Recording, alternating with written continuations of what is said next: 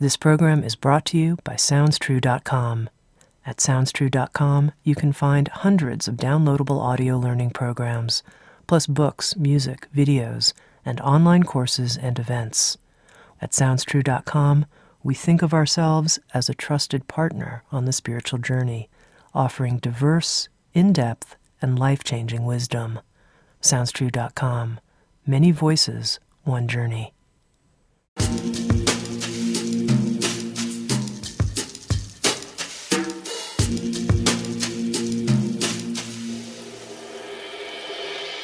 You're listening to Insights at the Edge. Today, my guest is Clemens G. Arvay. Clemens is an Austrian biologist and nonfiction writer who studied landscape ecology and applied plant science in Vienna and Graz.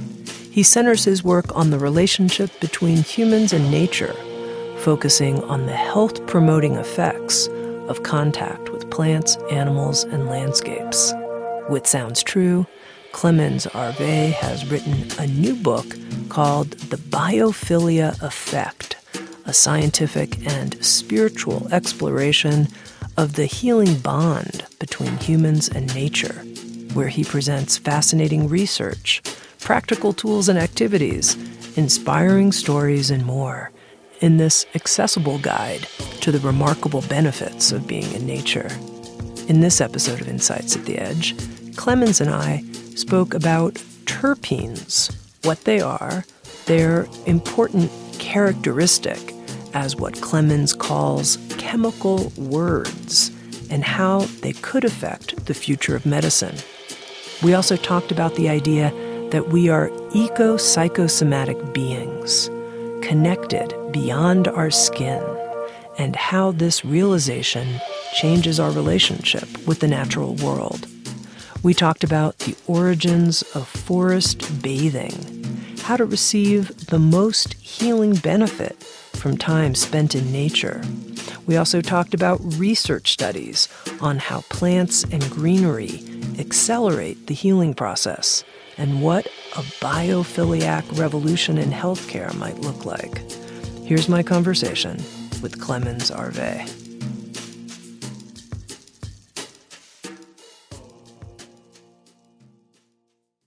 Clemens, you've written a new book called The Biophilia Effect.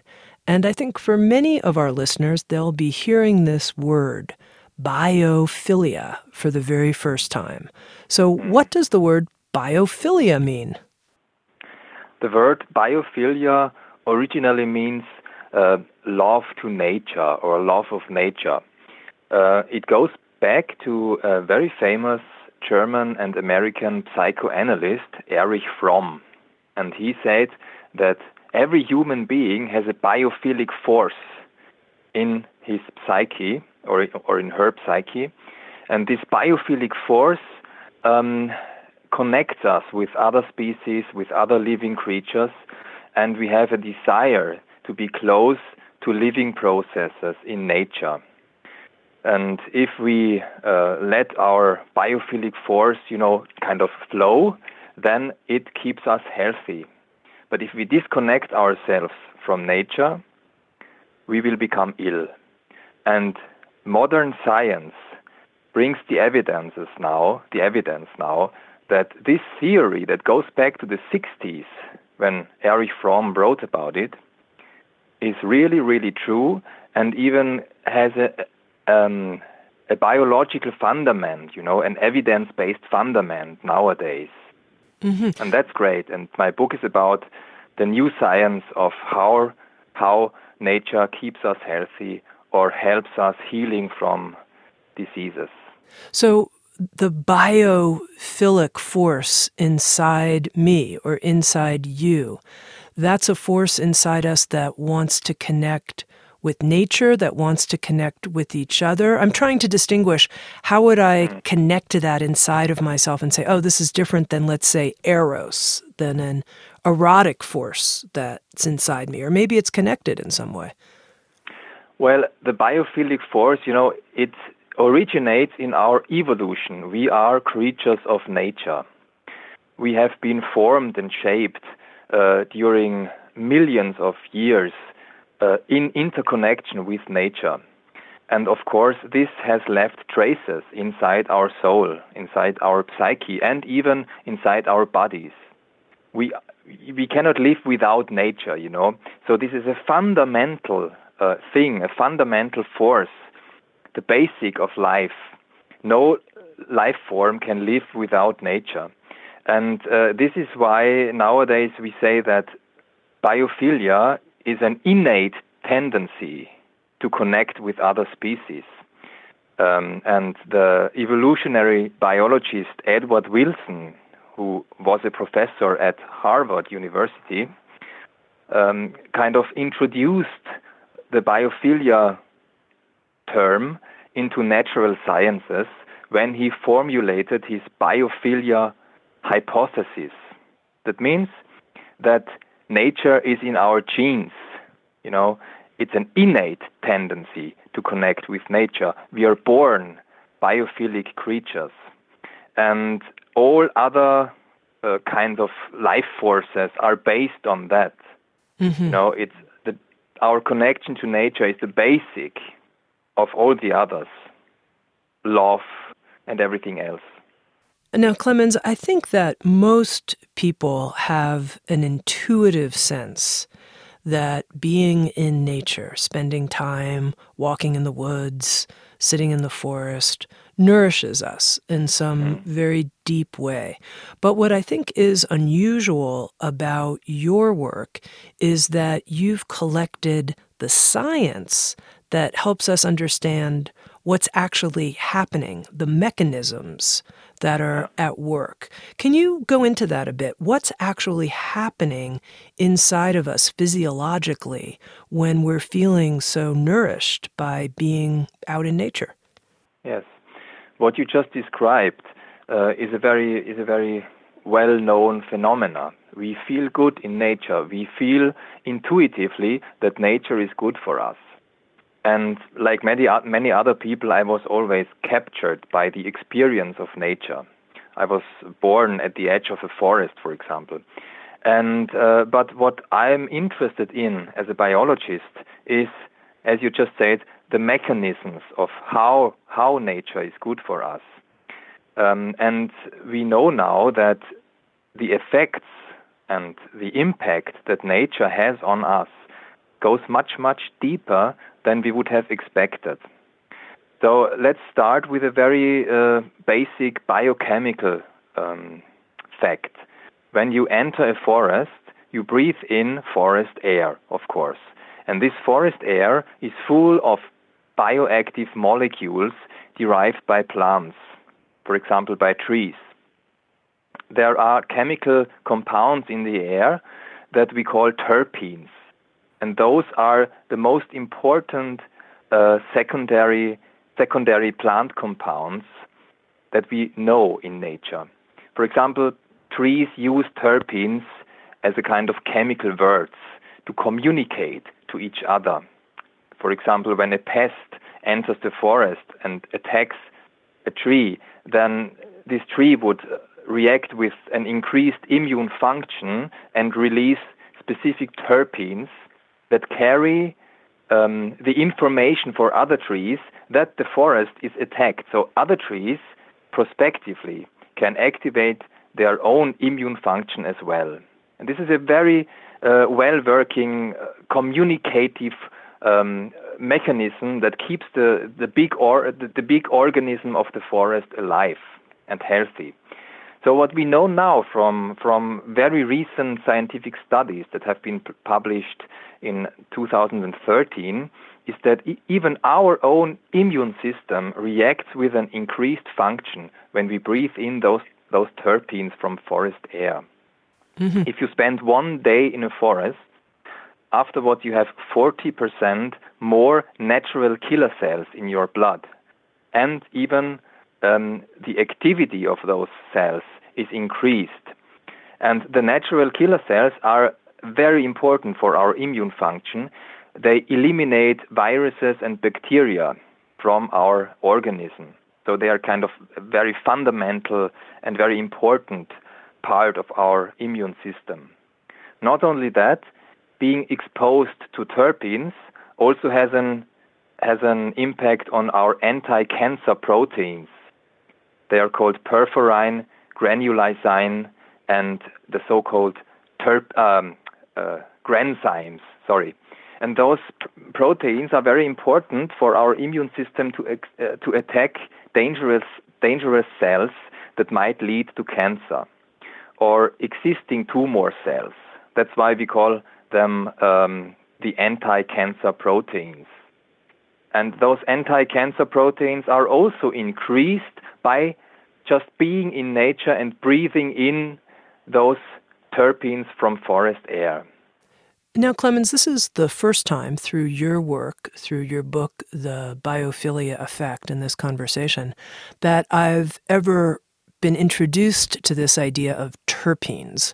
When were yes. these discovered, and what's the science behind their discovery? This is a very old knowledge. You know, um, terpenes are well known since decades, and the field of plant sociology the, the, the science of the social life of plants started in the late 60s, 1960s. Biology, biologists know for very long that plants have a social life which is maintained in a biological way by chemical exchange of messages. And it is not that kind of communication that we use. For example, when I'm talking to you, it's not like talking with words but it's talking it's like talking with with chemical symbols or chemical molecules that carry a specific information. It's the same way that our organ uh, that our organs use to communicate to each other. Um, so you can you can look at the forest as a kind of big communicating organism, and the trees are kind of the organs of the forest, like our organs build up our organism. Mm-hmm. And every biological system needs communication, needs a biological exchange of information to stay healthy and to maintain its function. And this is, as I said, a very old knowledge of biologists.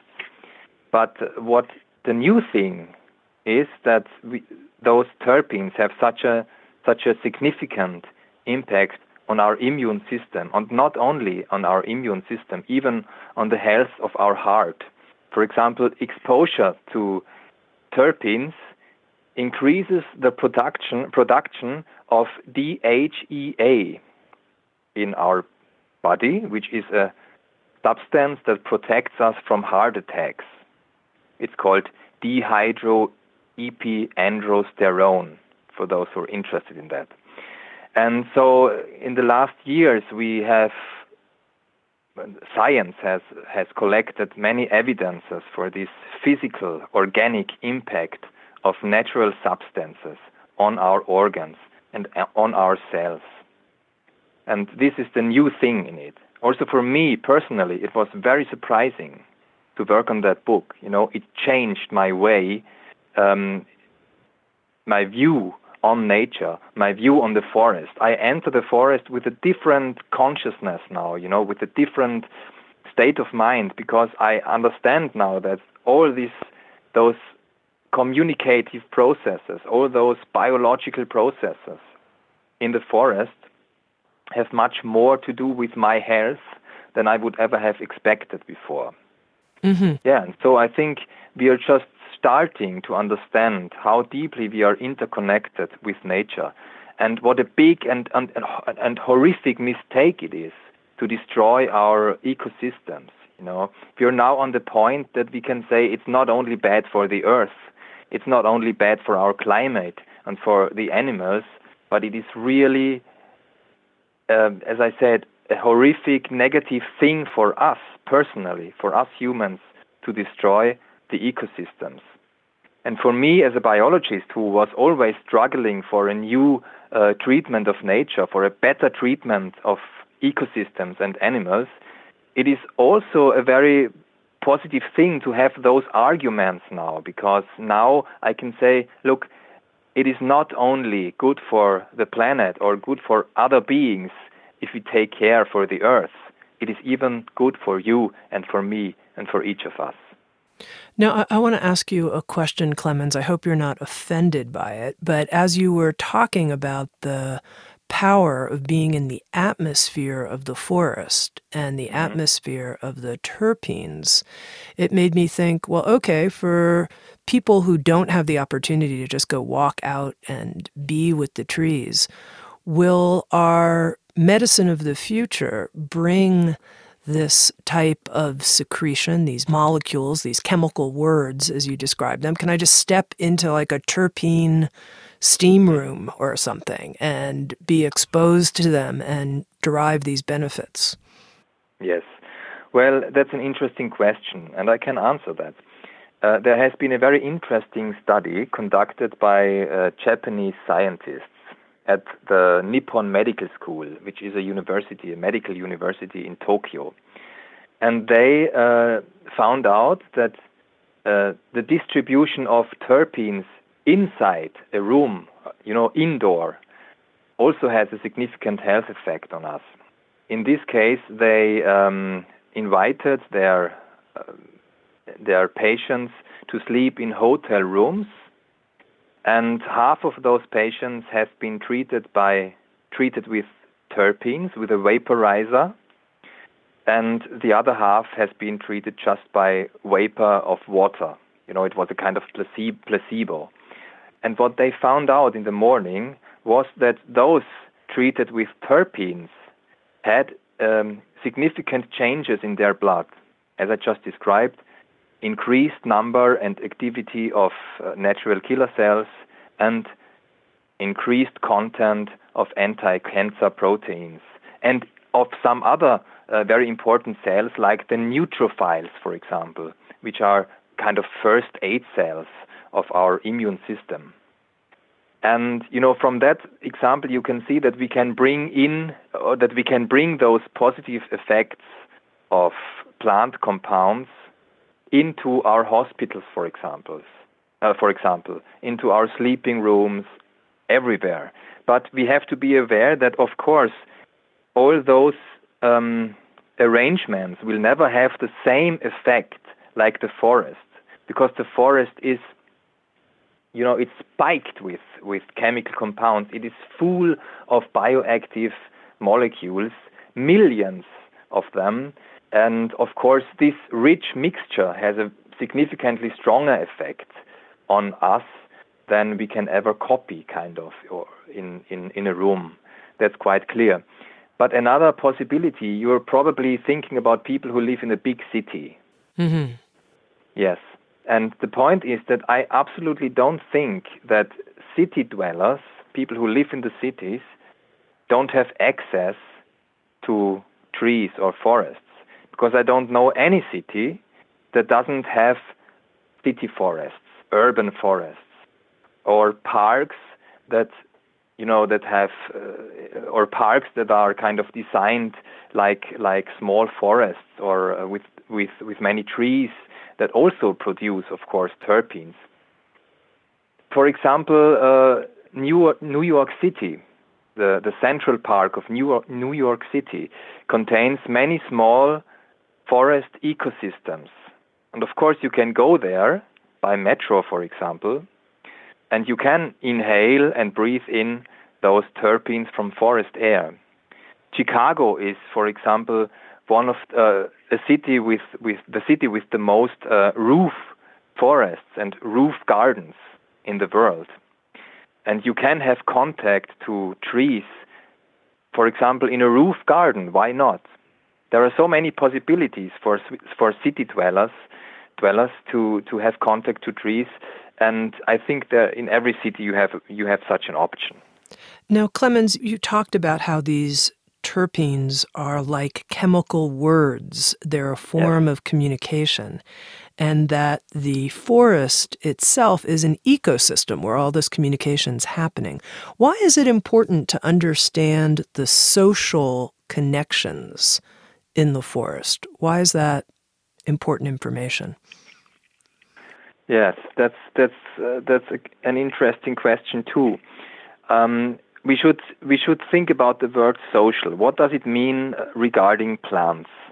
Plants are social beings, not in, in the sense of humans or animals. Um, the the so- sociology of plants, as I described, is a biological and biochemical interaction, like between our organs.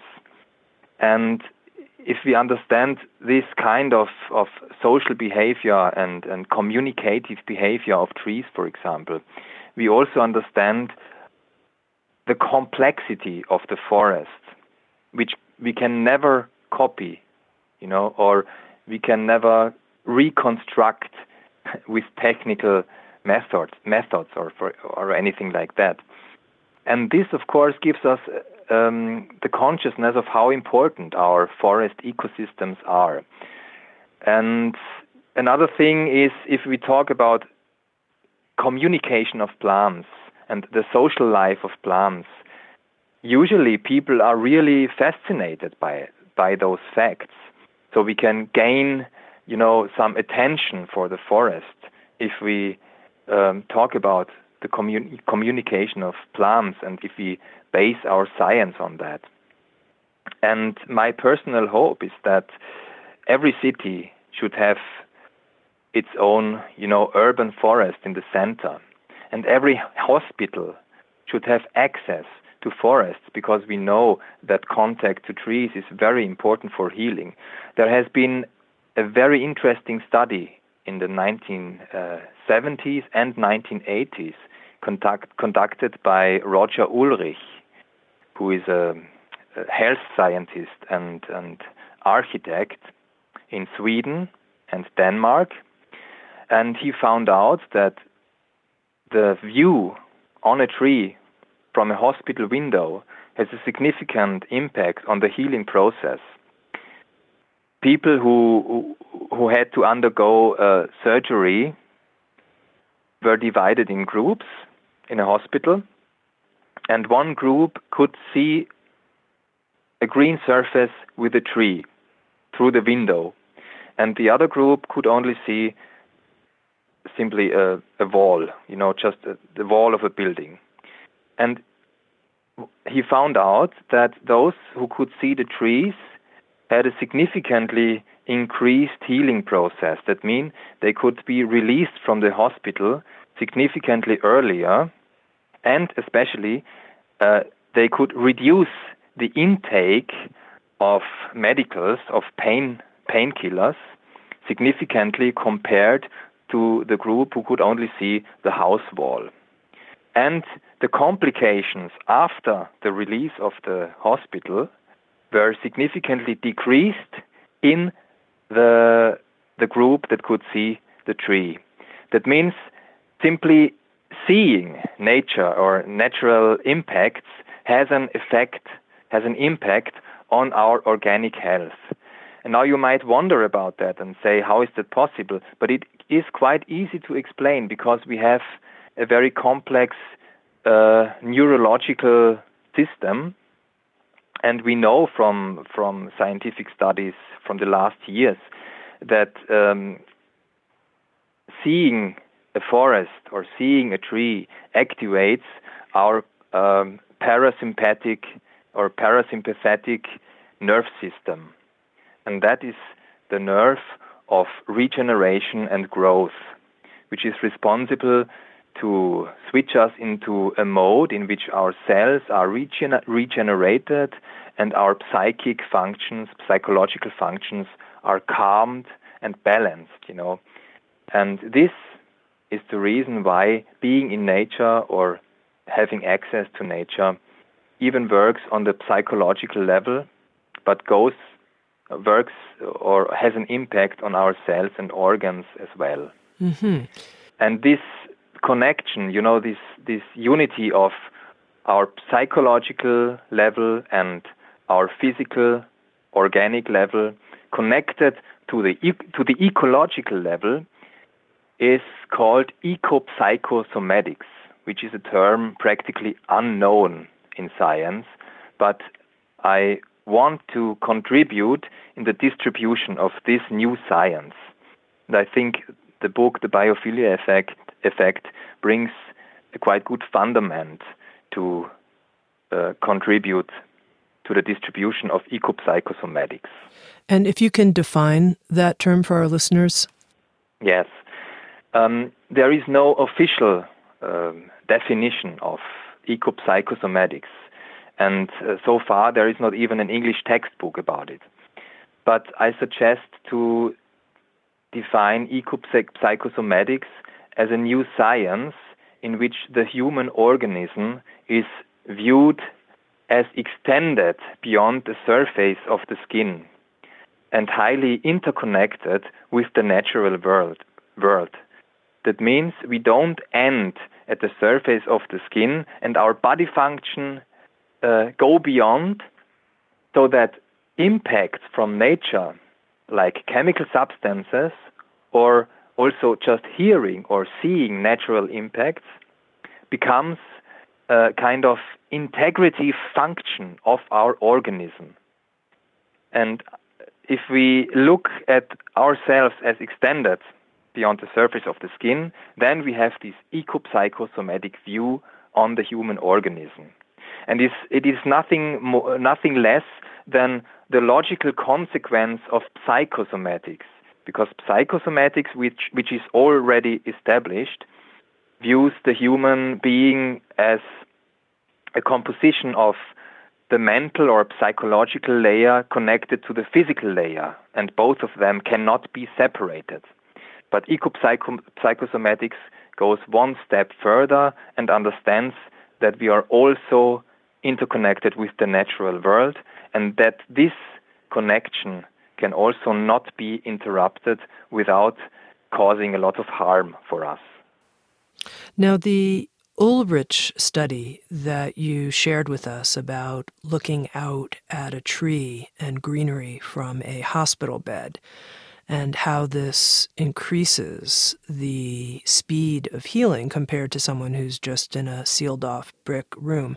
Really mm-hmm. interesting nine year study that you write about in the biophilia effect. And you also mention that even if somebody can't look out a window, that even if they just see a photograph of a natural setting, that that has some level of benefit. Yes. I thought that was very interesting. Yes, there are many, many scientific um, studies that prove that seeing nature scenes on photographs has a calming effect on us. And the content of stress hormones, hormones in our blood decreases. And this is really interesting because that means that even people who are really sick and ill and cannot leave their homes or their hospitals have a chance to to yes to connect to those uh, natural uh, healing forces by, for example, watching nature scenes, hearing um, the sounds of nature, and so on. And this is also quite understandable and quite, uh, we can explain it quite well because we know that those impacts from nature that we just hear or see, as I just described, activate the, the parasympathetic nerve system, the nerve of regeneration and growth. And this is not really surprising because, as I just said, we are ecopsychosomatic beings, we are a part of nature, and nature has shaped us, has formed us. And our uh, unconscious mind knows very well which impacts of our environment are good or, or useful for us and which are unhealthy for us. For example, the stressful city life is identified as a kind of danger by our unconscious mind, by the so-called reptilian brain and the, limb- uh, and the limbic system. And they are responsible to, to uh, permanently monitor our environment and switch us into the mode of, of fight and flight, for example, fight or flight, when we are in a dangerous situation. And we know that modern life, with the with the hectic urban life, for example, uh, activates these these mechanisms too often and too much. And nature scenes, being in nature or, or watching nature scenes helps us to, to activate the nerve of calm and regeneration, of, of regeneration and growth, sorry, the parasympathetic nerve system. So, especially when we live in a city, in an urban center, in a metropole, it's very useful for us to calm down and to help against stress diseases.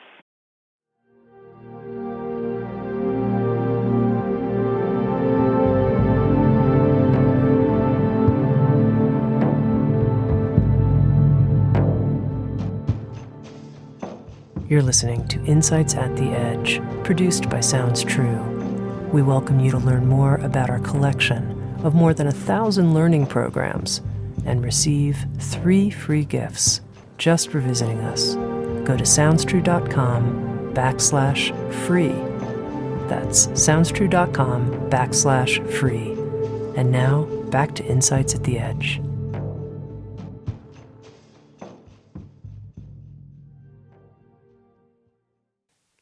Now, one of the things I noticed, Clemens, as I was reading the biophilia effect is that I started looking around me out the windows of my home. And I'm, I'm, fortunate, I live in Boulder, Colorado, in a very natural environment. And I started looking at the trees and the sky and the rocks. And I had this different appreciation because I was hearing about all of these studies, scientific research that you document in your book. And I was experiencing the life pulse of hmm. nature. But what I noticed then is later in the day, not that many hours after, I forgot about it. And I was kind of back in my everyday focused consciousness, if you will, thinking about all the things I had to get done. And I'd hmm. lost that connection with that glowing, vibrant force. What do you suggest to people so that they can stay connected with that sense of resonance with the yes. life force of nature? Well, this is a this is a good question, and the answer is that you have to experience experience nature on a regular base basis. You know, what I personally do, I go to the forest every day. I get up in the morning at six o'clock, and the first thing I do, I, I do is I go out to the forest.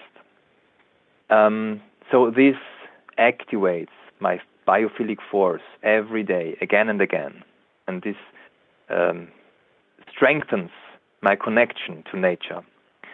Uh, of course, not everybody can do that because not everybody has access to a forest every day. But you can go to the forest as often as possible, and you could find your personal special places there, you know, that you prefer.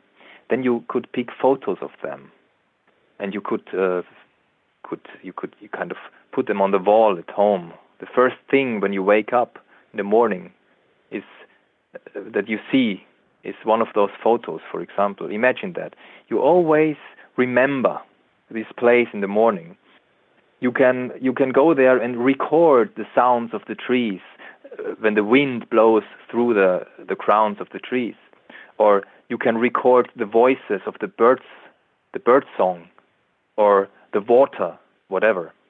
And you can listen to it during the break at work for example or in the morning during breakfast. And so you can bring those biophilic experiences into your everyday life. And this will strengthen your personal connection because it will always uh, recall your memories of nature. And for me personally, that helps a lot. And there are scientific studies that have shown definitely that the sound of nature, the recorded sound of nature, has a significant positive effect on our psyche. Even helps people with, with depression to get into a better mood. And people who who put uh, people who who can see nature scenes on the wall at their working space, for example, report about um, about uh, stressful events and about burnout significantly less and more and sel- more seldom. Can you say that more seldom? Is that correct? Sure. Yeah. Than people who don't have those nature scenes in their office. And there we, we, we have a lot of uh, studies from uh, Rachel and Stephen Kaplan, who are uh, env- environmental psychologists um, at the University, University of Michigan. And they have proved in several studies that uh, looking out at the window in the off- from the office and seeing a tree or seeing nature scenes uh, has a significantly positive effect on on your work and on your on your concentration, for example, and the attention that you can maintain during your work. So I think that we should plant trees and, and plants in front of our office windows, for example, or even if it's, if that's not possible, at least um, plant uh, trees into the office. You know, potted trees, small trees, and plants that we like so that we are surrounded by plants and by biophilic impressions all day long. Now, you mentioned, Clemens, that first thing in the morning, you get up, you take a walk in the forest, and you feel this activation of the biophilia effect in you. What does it feel like to you? Describe it from the inside, not in scientific yes. terms, but as a feeling. It is a very strong feeling of identity I feel to be to be a part of this ecosystem. And for me, it has a very strong and, and important spiritual component. Because what is spirituality? Human spirituality is the seek of our roots. Where do we come from? Yeah, what are we? And if I if I experience nature every day, for example, then I always connect, reconnect with my roots, with my origins. And as I said, it is the experience of the forest is connected to my identity as a human being. And it's quite interesting if we look back to Albert Einstein, the big and famous um, physicist, who wrote that um, the the experience of nature was one of the most most important forces in his life that that um, yeah that helped him. Uh, oh, not that helped him. How should I say? Uh, that that uh, yeah that helped him doing his research with mm-hmm. all of his heart. Mm-hmm. He, for example, called himself. Um, or, or, the kind of spiritual feeling that he had, he called this feeling cosmic, uh, cosmic spirituality. That means feeling as a part of nature, feeling as a part of this ecosystem of the universe. He was a phys- physicist, so he was very interested in, in the universe. But let's break it down to the forest. Let's let's look at the forest. If we enter a forest, we can feel a part of it, and this is a very strong feeling. And especially nowadays in in our life when we are disconnected from nature, maybe this is a reason why we kind of lose a part of our identity why so many people are seeking for new kinds of spirituality and often yeah in some cases that leads them up the garden path because you know not not every not not all of those offers that we we can find regarding spirituality are really helpful for us. Mm-hmm. but if you go back to nature back to your roots this is a very honest thing you know the forest doesn't lie on you. The forest doesn't cheat on you. Uh, if you go back to your roots, you are really you have the direct connection to the force of life, to the biophilic forces in the forest that are also the source of your own biophilic forces. That's the point. You know, you can find the biophilic force in yourself, and you can bind, you can find the biophilic force in the forest, in the trees, in every animal, and this is what connects the whole network of life, the community of life forms and we can feel a part of that. And this is a really strong feeling, very really strong uh, spirit, spiritual feeling for me that gives me the feeling of my identity. Yeah, that's how I would describe it. Very good, very helpful. Now, you describe in the subtitle of your book that we'll be exploring the healing bond between humans and nature. And what we've been talking about is how, by being in a forest, by experiencing nature in a photograph, how we're affected, how we're changed, how our nervous system is affected, etc. What are we offering as part of that bond to the natural world? What are we yes. offering as humans? That's exactly the point. Well, there is a discussion going on beyond biologists regarding the biophilia hypothesis. Are we really are we really a biophilic species or are we a biophobic species? You know, the opposite. Destructive. We are destroying the planet. And that for commercial reasons. We are destroying the forests. We are destroying our ecosystems. And I must admit that we we cannot say that the the relationship of us humans to the natural world is balanced because we are destroying more than we give.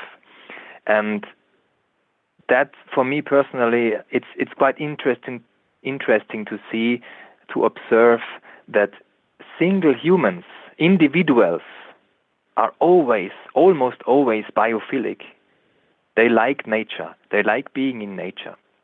They always describe how beautiful the forest is for them. But as a species, as a society, we often behave biophobic, which means destructive mm-hmm. to the natural world. And this is a phenomena which we should overcome, I think, because this uh, responsible for this is kind of yeah the psychology of collect collectives. You know, we we we are grow we grow up and we we are educated in the, in a school system that teaches us that we have to be uh, economically successful and that we have to study something which is useful for economy. And many people believe that they should study something that the system wants them to study. Yeah you know i often heard that well you can study biology but you know biology is not something that you can live from mm-hmm. economically. And I never heard to those voices, but uh, I never listened to those voices. But I know many people who have been impacted deeply by teachers, for example, and also by parents, and who believe that they rather shouldn't study or learn something that they really want to learn from the bottom of their hearts, but rather something which is uh, economically sustainable.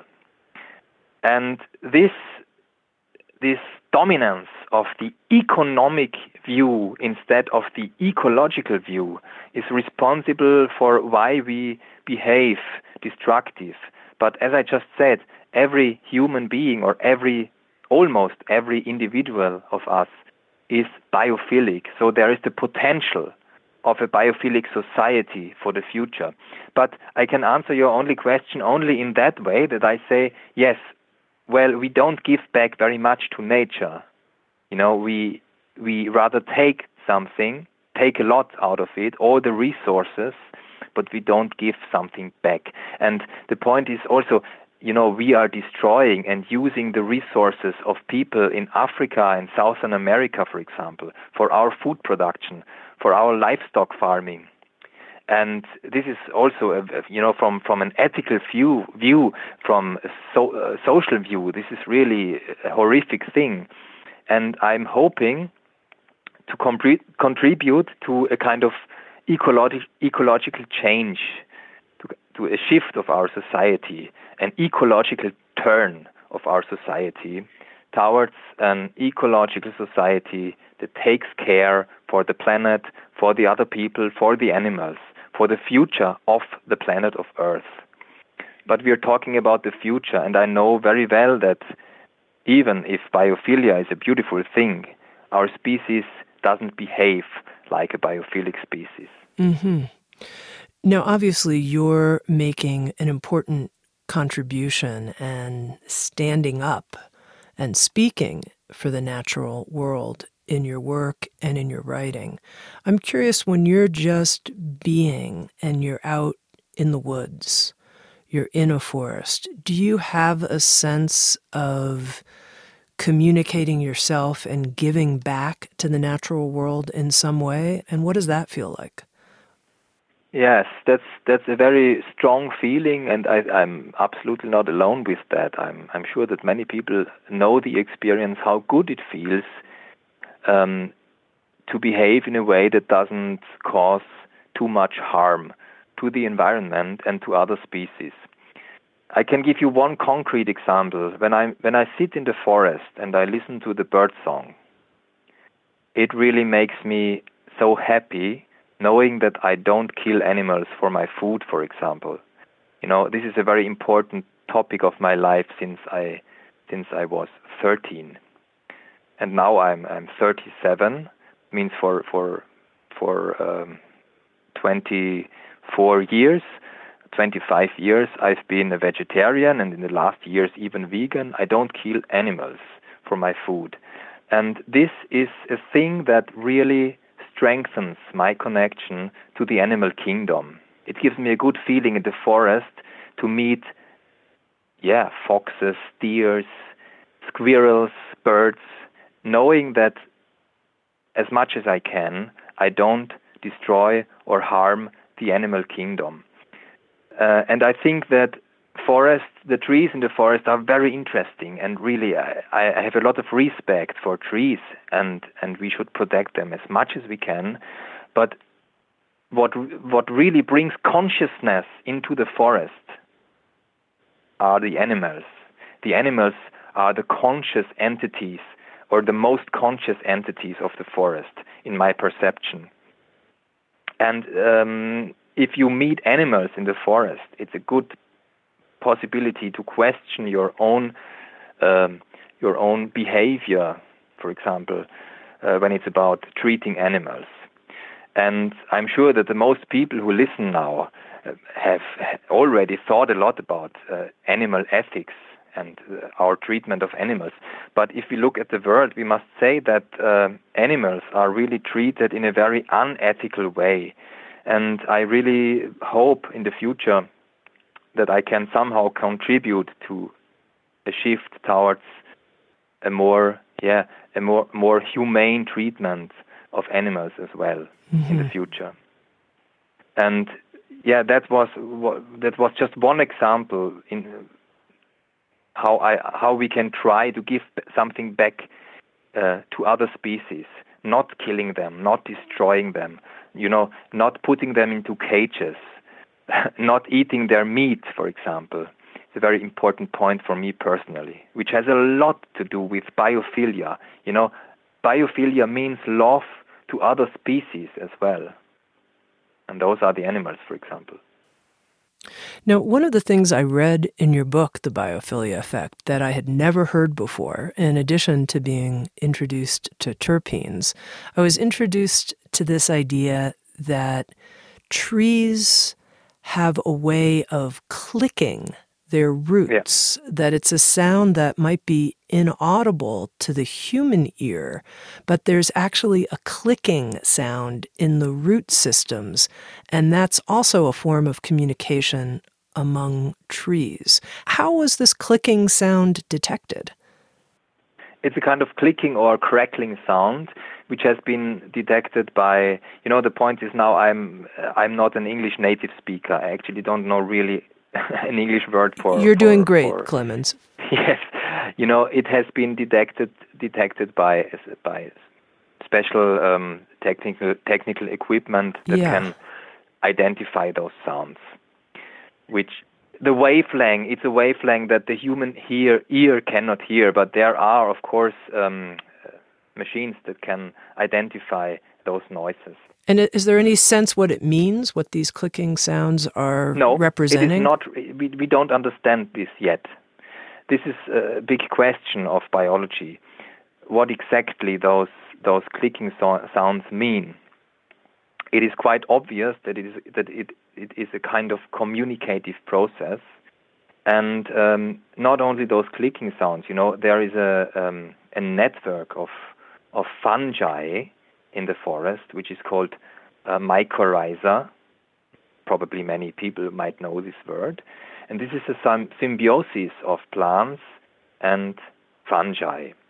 those fungi connect to the roots of the trees and they connect all the trees of a forest to each other.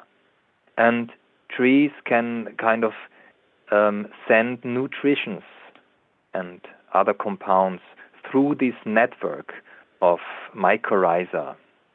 And biochemical, uh, bioactive molecules like the terpenes that are um, that can be found in the forest air in a in a volatile form, but also in a in a liquid form or or in a molecule in the form of a molecule in the mycorrhiza. So there are many kind of channels that plants can use to communicate to each other. The mycorrhiza, the clicking sounds, the volatile substances, the terpenes in the forest air. So, but I ju- just want to, honestly, I just want to um, distinguish that kind of communication from the commun- communication of animals and humans. Because that kind of plant communication, and this is really a big misunderstanding. People often often think it is a kind of that kind of communication that animals are, are capable to do or able to do. It is a different kind of communication. It is a biochemical, uh, biological communication, like our cells use to communicate to each other. Our cells uh, have the same or very similar biological, biochemicals, biochemical ways to communicate to each other, to transport information from one cell to the next cell. And so can our organs do. Our organs can communicate to each other uh, with biochemical substances. And this is extremely important to, um, to maintain the function of an organism. That's why I say the forest is a kind of organism, you know, and the plants and, and, and trees are somehow like the organs, the organs of the forest. But it is not a kind of communication like, well, I want to call sure. my publisher and tell them that I'm feeling sad today. Please help me, send me somebody to help me, or something like that, you know. And in the media, it is often, you know, they often draw a picture of of plants kind of chit chatting with each other, you know. And as a biologist, you know, I absolutely it really causes strange feelings in, inside me when I hear that. It is not that kind of communication that animals are uh, capable, because animals are really able to communicate in a social way. This is different. It, it's it's really a, so, a social process between animals or between us and an animal. Um, I would, for example, make that example. Uh, my organs are communicating to each other using bio, biochemical substances, biochemical molecules, like the trees. But I wouldn't say that our that my organs are consciously communicating in in a social way to each other. But I would anytime say that a dog is communicating in a social way to another dog or to a human being, for example, or a cat or a pig or a cow, whatever. Um, and this is so important for me because we should respect plants and we should understand that they are incredible creatures, really. Uh, it's unbe- unbelievable how mysterious kind of the life of plants can be and how little of it we understand nowadays. But we should not forget that we should not mix it up with the communication of animals and humans. You know, it, it is it, it is a different level, and that that's why it's so important for me always to mention um, also the for the animals that live in the forest, mm-hmm. which are, you know, the level of consciousness is a bit is a bit it's a different level of consciousness. I don't want to say it's a higher level of consciousness, but you know this this individual experience lives in a hu- in a in a human or in in an animal, but plants don't have this. In my personal experience, they don't have this individual exper- experience, this feeling of that you have inside. You know, plants are more collective they're collective organisms. Mm-hmm. Um, and this is a very important thing. We have we have an anthropologist in Germany. He's called Wolf Dieter Storl, and he was a lecturer lecturer lecturer in the United States for for decades. And he's a very spiritual person. He's a friend of mine, and he writes books about plants. But he also distinguishes the level of consciousness that you can find in an animal or in a human being from the consciousness that you can find in a plant. He always says, you know, I'm not I'm not so so so familiar with spiritual terms. I'm a biologist but very open-minded, but he explained me his his view of the world and he said that the soul of the plant surrounds the plant and is collected to a collective spirit uh, is connected to a kind of collective spirit spirit of the plants. But the soul of a mammal for example a big pig a cat uh, a cow and human being uh, the soul of, of us is is inside us you know? And this makes also from from the teachings of some spiritual people a quite big difference. Now, what I'm imagining here as we come to a close in our conversation is that somebody's listening and they're excited to go for a walk and be outside and really connect with the natural world and feel into the social collective and maybe they'll run into a squirrel or who knows what kind of animal. What are your suggestions for that person to absolutely open up and receive and get the most out of their nature experience? Well, I think that you, should develop your own and personal, individual um, approach to nature. Some people might like to meditate in nature, for example. What I personally do is that I'm going to forest bathing, which is um, a practice uh, of of ancient Asia, of ancient China, actually, um, and it's a, a, way to connect physically and mentally to the forest. Just want to say one thing: forest bathing is now a quite well-known term, and everybody believes that it goes back to a Japanese tradition. But this is not true. It goes back to a Chinese tradition, which is called Senlin Yu. And this is a, a very old tradition, 2,500 years old, as old as the teachings of Qigong. And um, those old masters of Qigong, 2,500 years ago, developed exercises to take in or to absorb the Qi of the forest, as they called it, the life energy, the energy of life. And only in the 1980s, the Japanese authorities kind of overtook the term of forest bathing from the Chinese culture. Nobody knows that. I just want to say it sure. because uh, this is my personal favorite Senlin Yu is my per- personal favorite, and I practice it uh, regarding biophilia, I mean. And I practice it since 20 years. I was taught Qigong, Tai Chi, and Senlin Yu by uh, a Chinese master of Kung Fu who was born in the south of China but now is a teacher in, in, in Austria at my university. And since that, I, I'm involved in Senlin Yu in the original forest bathing. And this is my personal approach when I want to have a really, really deep experience of nature.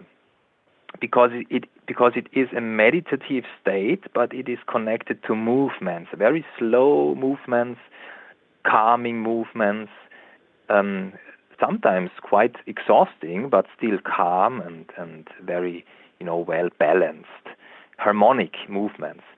And those movements are designed in a way that, regarding Chinese tradition, you are taking uh, taking in the chi of the forest, the the life, the, the energy of life that the forest contains. but you're not only taking, you're also giving energy. So it is, it is a kind of circle. And those exercises are really great. As I said, it is a kind of meditation, but it is also physical exercising, and it gives me a very strong experience of nature. And in my book, uh, The Biophilia Effect, I have described a few of those exercises. But there are many, many other possibilities. For example, you can lay down on the soil and just relax and imagine how your body is becoming heavier and heavier because this, this has an effect on your muscles, which is proven. The imagination that your arms, for example, are becoming heavier, like a weight, has the effect that your muscles will relax very deeply and this is called autogenic training. And uh, yes, another possibility is simply to, well, just to walk through the forest and open your senses, your eyes, your ears, your, the, open yourself for the smell of the forest, and just try to to identify as many different sensations as you can. You know, kind of intensifying your um, sensation in the forest, which is very useful because the forest is full of sensations. Yeah, there are many many ways. I should I think you should just find your personal and, and, and perfect way. Another way to experience nature very intense is the bio, biophilic training, as I call it. I always say the biophilia training. That means I go to the forest for sports. Don't go, don't go to the to the fitness center. You know, there are no ter, no terpenes there is no fresh air, and the movements are not natural. Go to the forest. For example, every second day, I take my bike, my mountain bike, and go to the forest, and I drive up the mountain in the forest. Then I then I get off the bike and start a little of little bit of off-road running, which is great for your muscles from from your feet to your head, you know, everything is trained in such a natural or on such a natural terrain in a very uh, in a very um, intense way. And then I find a tree, or I find a heavy stone or a heavy branch of a tree, and I kind of make some strength exercises. So this is my way of, of connecting to the forest in a very intense way. I think there are so many possibilities, you know, from the meditative meditative way to the biophilic training, you will find your own personal approach, I think. And Clemens, I just have oh, a, Let me just mention one more thing, which is really important. Just one more thing. Um, we know from scientific studies that our imagination has a significant impact on our body function, on our organic functions. For example, there has been uh, uh has been conducted a very interesting study in which people were asked to imagine their neutrophils, which are a very important part of our immune system, to become very sticky.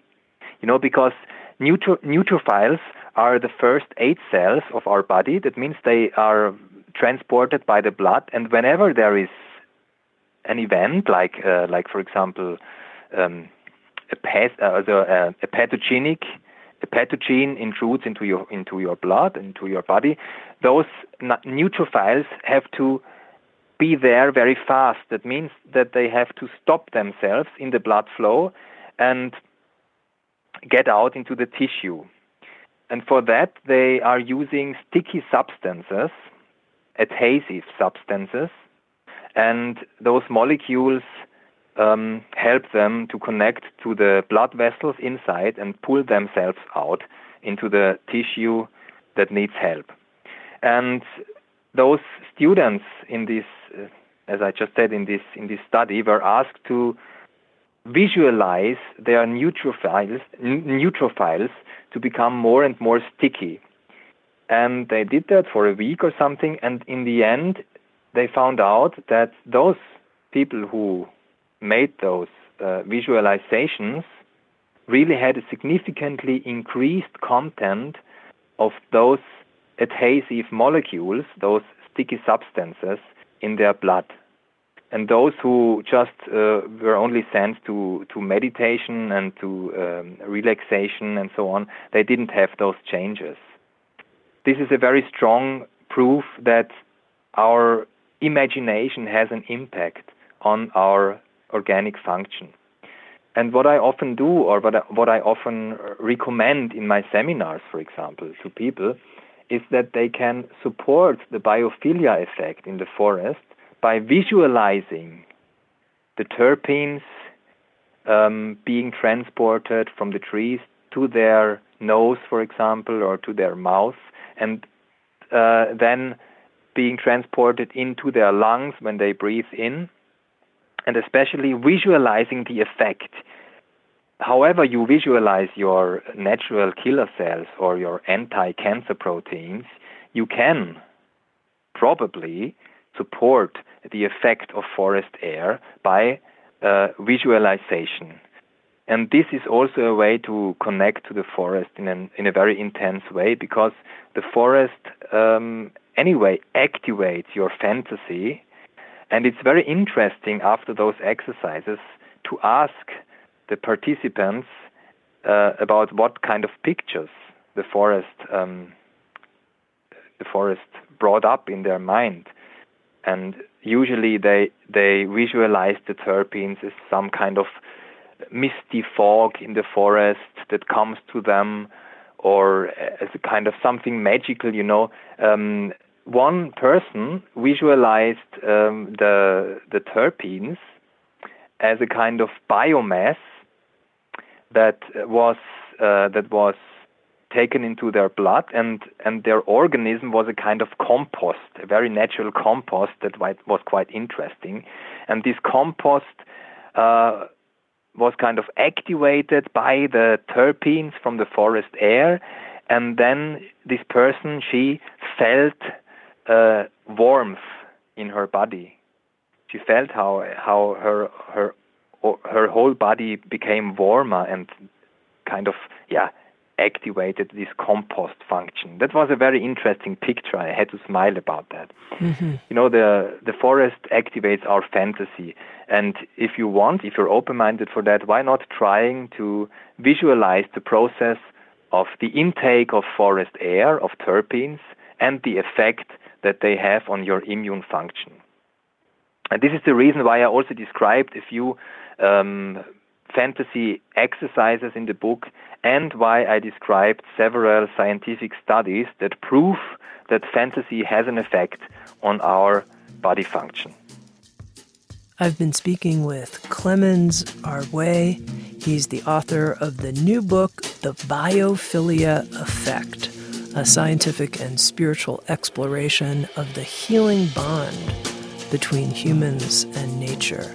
Clemens, I know you're in Austria right now as we speak and have taken the time for this conversation together. And I'm so grateful to you for your great love of the natural world, your activated biophilia. Thank you so much. Thank you very much. And I just want to say, you know, I'm not a native speaker. Everybody could hear that, but I hope I hope you're satisfied, I, and I hope the, that the listeners are satisfied. I gave my best, and it was great to talk to you. Thank you. I feel very satisfied, and I feel your deep love and your activism and your generosity. Thank you so much. Thank you very much. SoundsTrue.com, many voices, one journey. Thanks for listening.